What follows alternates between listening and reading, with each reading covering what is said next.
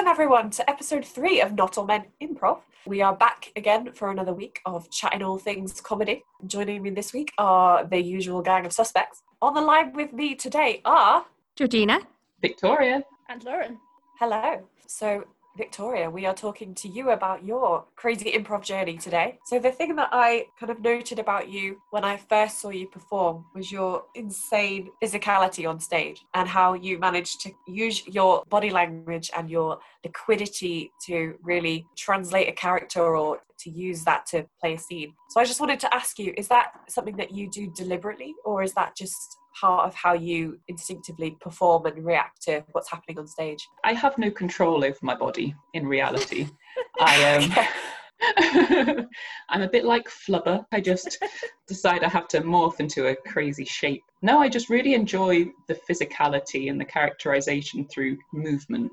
I think for a long time when I was growing up, I was quite uncoordinated and I think I was just naturally very clumsy. But as I've, you know, grown up, I've kind of learned how my body works and I now just use that to my advantage.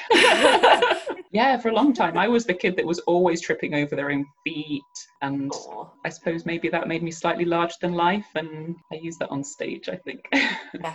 You learned to use your gift. my gift. In one of our earliest Gulliver's shows, one of the things Victoria's done that's impressed me the most is she literally scaled the wall of Gulliver's. So the at the end of the room where we perform, about three foot off the wall, there's like an inch of wood that sticks out and kind of runs all the way around like a frieze. And I can't remember if it was in the scene, it was like a, a floor is lava situation or what it was. But anyway, she just got up there and was hanging off the wall like a monkey and we were all like oh my gosh don't fall and break your head um, because i don't think we were insured for this it was just it was so so impressive and obviously it really added to the scene Well, thank you. Victoria is just crazy physical. Um, like just the speed and the different movements she can do. Sometimes we're not the most energetic during rehearsals, and just watching her perform gets us really geared up because it's just like kind of have to keep up with this tornado, really. It's a really amazing. infectious energy. Yeah, got your special characters of your dinosaurs, particularly velociraptors and Gollum. and when you perform them, we can just see them, and that's amazing. I mean, I'm not saying Yeah, just, you know, keep it coming, keep it She's coming. just amazing, amazing physicality, amazing velociraptor impressions, and amazing Gollum slash Smeagol impressions. I think those are the two things you're best known for. well, thank you. Is that physicality you were saying as a child you were a little bit kind of clumsy and always stepping on your own feet? Was the combination of that, but also doing a little bit of Amdram as a child, did those two kind of like fall together in like a, a super Victoria way that made you think, I'm going to try both these things and, and take it forward to, to doing improv? Yeah, I think I think to an extent it did play a role. In terms of doing certain impressions of things, I spent a lot of time as a child just trying to copy things. So my Gollum impression, for example. I spent far too many hours as a child watching Lord of the Rings. It's like one of my Didn't favourite films. And you know, Yeah. just anytime there was like a really distinctive character, I'd spend hours trying to perfect it. And I think when it comes to warming up for a show, when we, we do the games and we do stretches and we do yeah just different warm-ups. I get so excited. I just i'm a little ball of adrenaline. So then i just have to be super physical because my pre-show jitters come out as just being like yeah crazy you know. Got to get the energy out because i don't want to be like standing on stage you know twitching in the corner. So i have to like try and get rid of some of it before we start but it helps having a little bit of pent up nervous energy at the right level Definitely. but um, in terms of doing Amdram as a child, yeah, we did lots of those warm-up games. And last episode, Lauren was talking about loving the kind of the the warm-up games that she did when she was doing A-level drama. And I mean, you had to do the plays and stuff, but it was worth it for the warm-ups. And Yeah. I, I think I, I felt the same in a lot of ways. I really enjoyed doing the little scenes because we, we did improv scenes when my, I did my drama group, but I didn't realize that's what they were. Okay, just come up with a, a scene or come up with a play or whatever because it just started off being more of like a, a kids club drama and there was an associated adults drama group and we'd come together for pantos but then we'd have our own plays and i loved it. It was just it was my favorite thing. And i was like i want to be an actor when i grow up. And then i didn't but you know that i always i always had that dream but i loved doing anything that was kind of drama related. But Yeah. then when I was getting older, so like 14, 15, the drama group stopped putting on plays and started putting on musicals because I think that's what people preferred to do. But then that meant a mm. lot of the people that could maybe I'm not saying that I can act, but a lot lots of us that preferred just the acting side and not necessarily the singing side were then put off a little bit. And so that was a shame because I, I just loved being in panto. I loved performing in plays and the rehearsals. But once it swapped over to musicals, that was I was out of my comfort zone. Saying that, I was cast as Danny in Grease. So Wow! I, that I'm Tell us forever more. slightly traumatized by that. So have a love-hate relationship with Grease, the film, not the country. so when the Thespianage wagon rolled up into Manchester, Victoria, how did you initially get involved with the group? well, when it started as an improv group, I was invited to join, which was brilliant because I'd really missed performing improv. It had been a few years since finishing university. So, for clarification, I finished university in 2012 and then went to Manchester to do my master's. So, I was still going back and forth to Bangor a couple of times over the next couple of years, and I'd do a little bit of improv when I was there and see everybody that was still there. But I was only doing it when I went to visit, and you know, sometimes they'd have a, a reunion show. So I went to a couple of those, which was always good fun to catch up with the gang. And then when everybody seemed to be attracted to Manchester and everyone moved back, when Thespianage started, yeah, I was just so excited to do improv again because I loved it so much at uni. And it was really nice as well to do it in a, a smaller group with some of my really good friends. Everyone gave each other the opportunity to speak, which I think was lacking at times due to the, the nature of the, the comedy group we were in in Bangor. Um, there were so many people. I mean, I think at, Yeah. at its peak, there were about 30 people showing up to a session. So Wow. sometimes it was quite difficult to get a word in edgeways. You might only get a couple of games in a rehearsal slot. And it was just so nice to be performing in a small group. Everyone kind of got the same number of turns, so you could feel like you were improving. There was a really good environment of giving feedback, you know, critiquing in both a positive and uh, you need to improve, improve on this type fashion. And it just made it really enjoyable. And it was nice not to be surrounded by so many egos. Sometimes Yeah. because there was, I'm not saying it's all men, not all men. but sometimes it's definitely not all men, by the way, uh, just so you know. because there were some very gregarious personalities who just needed to get their funny in. They didn't necessarily allow the women in the group to, like, particularly if we were slightly more hesitant, they didn't really give us space to flourish. And I, I found that once Thespianage started, I felt that I could really grow in my improv garden.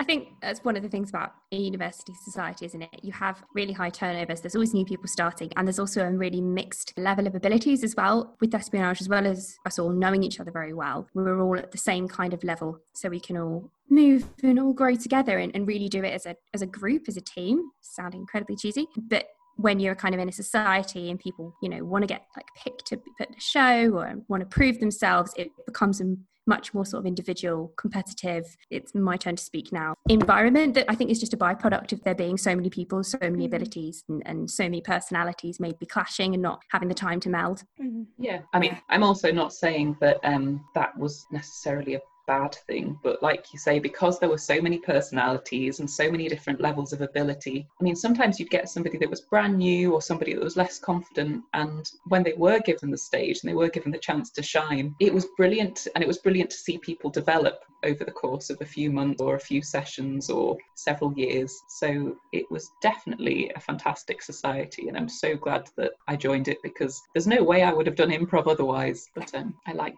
I just love our group. oh.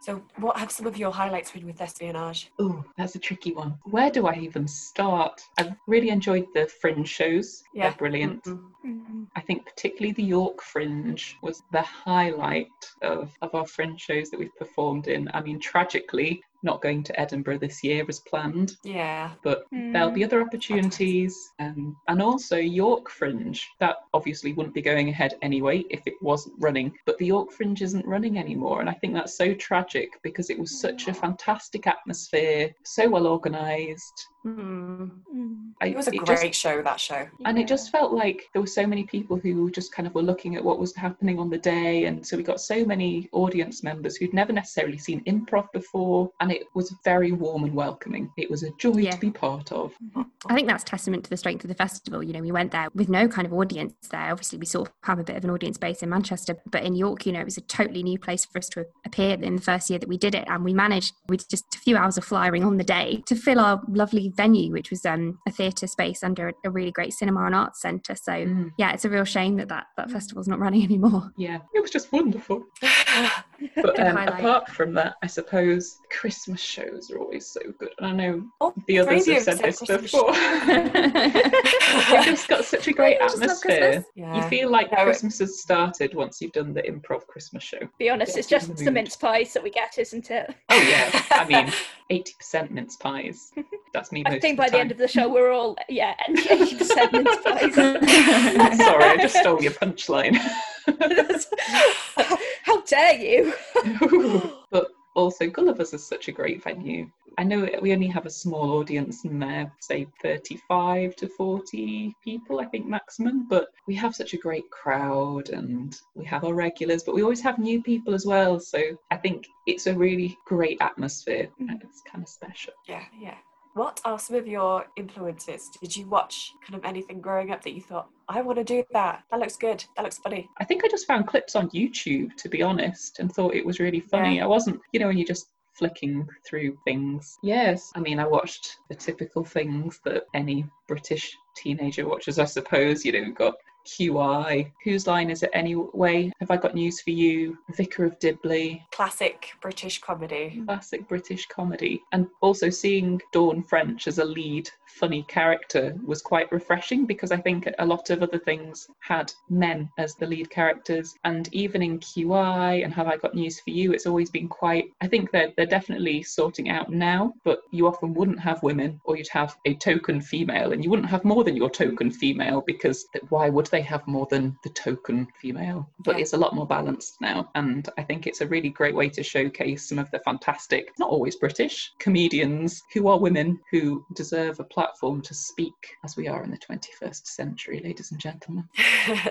And I suppose in terms of female stand up, I think the first female stand up drawing huge audiences that I remember, again, this was on my many YouTube wanderings when I probably should have been revising. Nina Conti, who has this um, Ah, Yes. routine with Monk, the little puppet, and I loved that she was just being your average person and she had this filthy puppet on the end of her arm that came out with stuff you wouldn't expect. It's like, it's a woman, she can be funny, she can be filthy. Well, the monkey could. Uh, maybe that's why it was acceptable. I loved the contrast between the kind of personality of her and the appendage monkey character. she really inspired me because I've always had a kind of a, I don't want to say a terrible sense of humour. I've always found things that as a woman would maybe frowned upon. I've always found things funny that are filthy and I'm not saying I have a potty mouth, but I'm I'm definitely not the most um ladylike of performers if we want to use that as a phrase. That's air quotes ladylike. Um, Maybe sort of a B-day mouth. Yes, more of a B-day mouth. B-Day mouth. No, full on potty mouth, I think. Uh, Portaloo mouth. Oh, no. Oh, that's worse. Uh, yeah, that's worse. It was like, well, she can be successful and find filthy things funny and be a woman. So why not? What's stopping us from being just as gregarious as the male comic? Exactly. Hmm. Oh, well, thank you so much for chatting to us about your improv journey. Thank you. So, in the second half of this podcast, we are going to be talking about the mystic thing that is long form improv comedy. So I suppose like short form improv, long form takes lots of different forms, but the central idea is that in short form you're just creating kind of two to three minute scenes which are based on specific rules and we also call them games. So that could be guessing, it could be miming, it could be making one liner pun jokes, and then you'll have lots of those one after the other in order to build up a show. Whereas long form, you get your one suggestion from the audience at the start and then you run with it and you create your full show based on that suggestion. Lots of groups can do musical versions. There are forms that help you to build a story based on having lots of characters or based on jumping around in time. But the, the idea is, yeah, rather than having lots of short games put together, you have one central concept that you really dive into and, and fully develop. So I've seen, I think, one long form improvised musical, which was by Baby Wants Candy at the Edinburgh Fringe Oh, years and they years are ago. amazing. Yeah. It was honestly, I was sobbing with laughter. It was just unbelievably brilliant and funny and creative. They got a title from an audience member. Yeah. And they just used that title to create an hour long musical. Mhm. And they would bring in characters, and then and one performer would kind of say something offhand, and then the next scene would just be that entire phrase or that character explored. It was just so so clever and, and intricately woven, and the theme that that ran through it was really clear, and it just blew my mind completely. But as a group, have you tried any kind of long form exercises? Because I think as a group, you mostly do short form scenes in your shows. You've done a sketch show, so did you use any long form scenes in that, or was it mostly short form? So for the sketch show, they all came from kind of written scripts. Really, we didn't would really do a lot of improv to develop it. I think since we've been Thespianage since 2016, we've not really tried any long form because I think there's a consensus amongst us that we all sort of really prefer to do the, the short form stuff. And there are other groups in Manchester who focus on long form and, and do that really well. So I think we, we sort of feel like it's kind of a, a niche that we have. Whereas when we were all in, in Bag of Comedy or in IMSOC, there was a bit more experimentation and some of us did have a go at doing long form and that's where I've given it a go. My experiences were similar to I tried doing long form during some of the sessions in Bangor, but I only did a few. I think again because of like some of the larger than life personalities, I found it difficult to progress in long form in that group just because it was quite difficult to be allowed a voice because of the the personalities that were involved. So uh, I kind of automatically dismissed it. But like you were saying, I've seen Showstoppers a couple of times. I saw them in Edinburgh and I saw them in Manchester, and they always come out with something fantastic. Like G was saying, there's a group called Impro Quo that also performs in Manchester in the same performance space that we use in Gulliver's, and they do long form really well. And so I think it's really nice that we found our niche in short form. But I definitely love to give long form another go. It's just very daunting, the idea of getting a suggestion and just running with it for half an hour, an hour plus. Yeah, I think that's the thing that scares me as well. It's it tends to be a much kind of looser, more open format, and you have to be very conscious of kind of everyone who's involved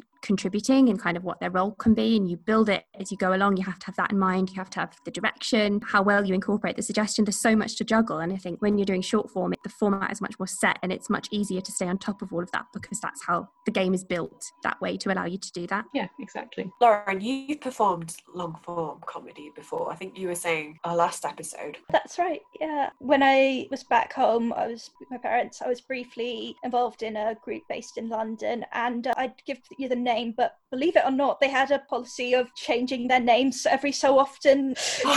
Fortunately, I can't. I've lost touch with the name they're actually going under now, but they were a really nice. Lovely little group that performed, that sort of rehearsed together up near Brick Lane, and so they we do the warm ups, but then we'd also do long form, and I had that experience, like Ian Victoria was saying, of finding it quite daunting and a bit nerve wracking to start with. But the things that I found that really helped were we had some musical accompaniment, we had a piano player who could improvise, and she was amazing. And so that gave us that backing to sort of the scene we were performing. The other thing that really helped was there was a lot of stress on it being very, very fluid. So you didn't even have to be a person or an animal. If you wanted to just be an abstract representation of something for a scene, that was fine. And then you sort of moved on to the next scene. So it was completely wide open and it was a lot of fun. So I'd love to give long form a go with Thespianage, but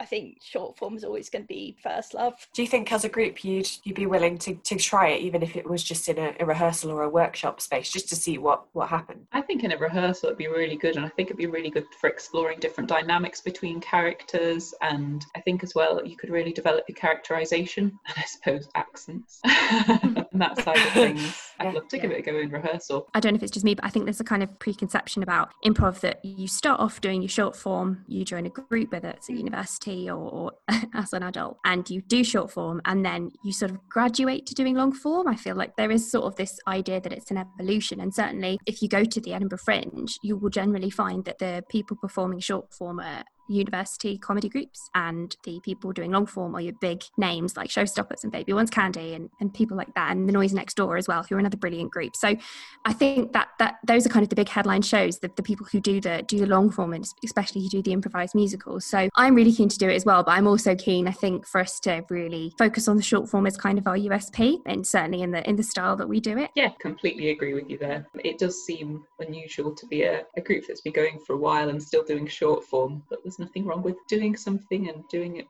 well. Yeah, definitely.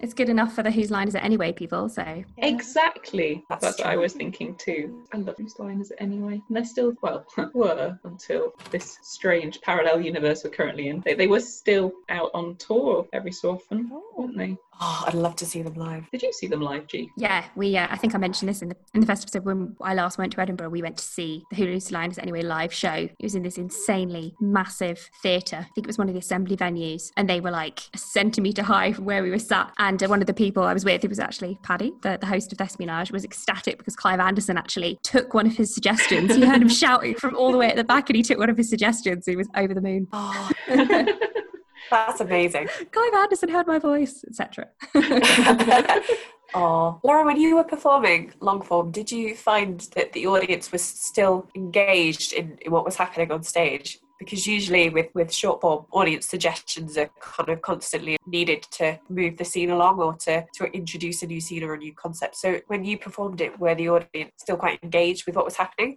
Um, I'm going to be honest, it was just a jam group at that time, so we Oh. weren't actually performing anything. But I can tell you the performers were very into it. and that's the main thing yeah, that's all that matters. we had a lot of fun. Um, everyone had a jolly was- good time. the audience was just whoever wasn't on stage at that time. And they seemed to be you know no one got their phones out. No one you know was sort of going off for 20 minute long wee breaks. So i think you know it all went down pretty well.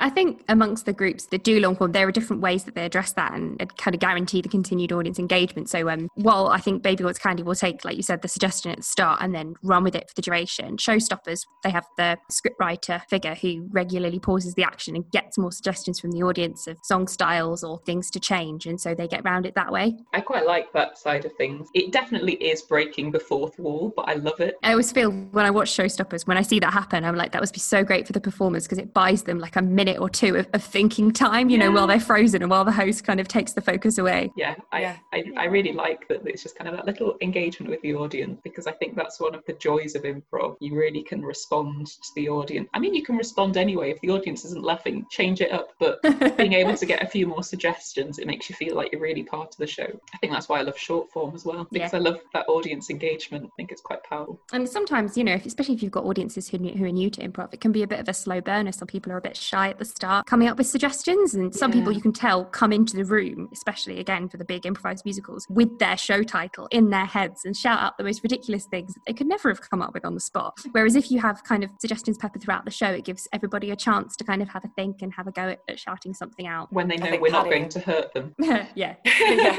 So that's the end of episode three. Thank you so much for joining us. We will see you next time with a very special guest joining us. So stay tuned. Ooh. Ooh. Woo! Ah, Bye. bye Bye. Bye.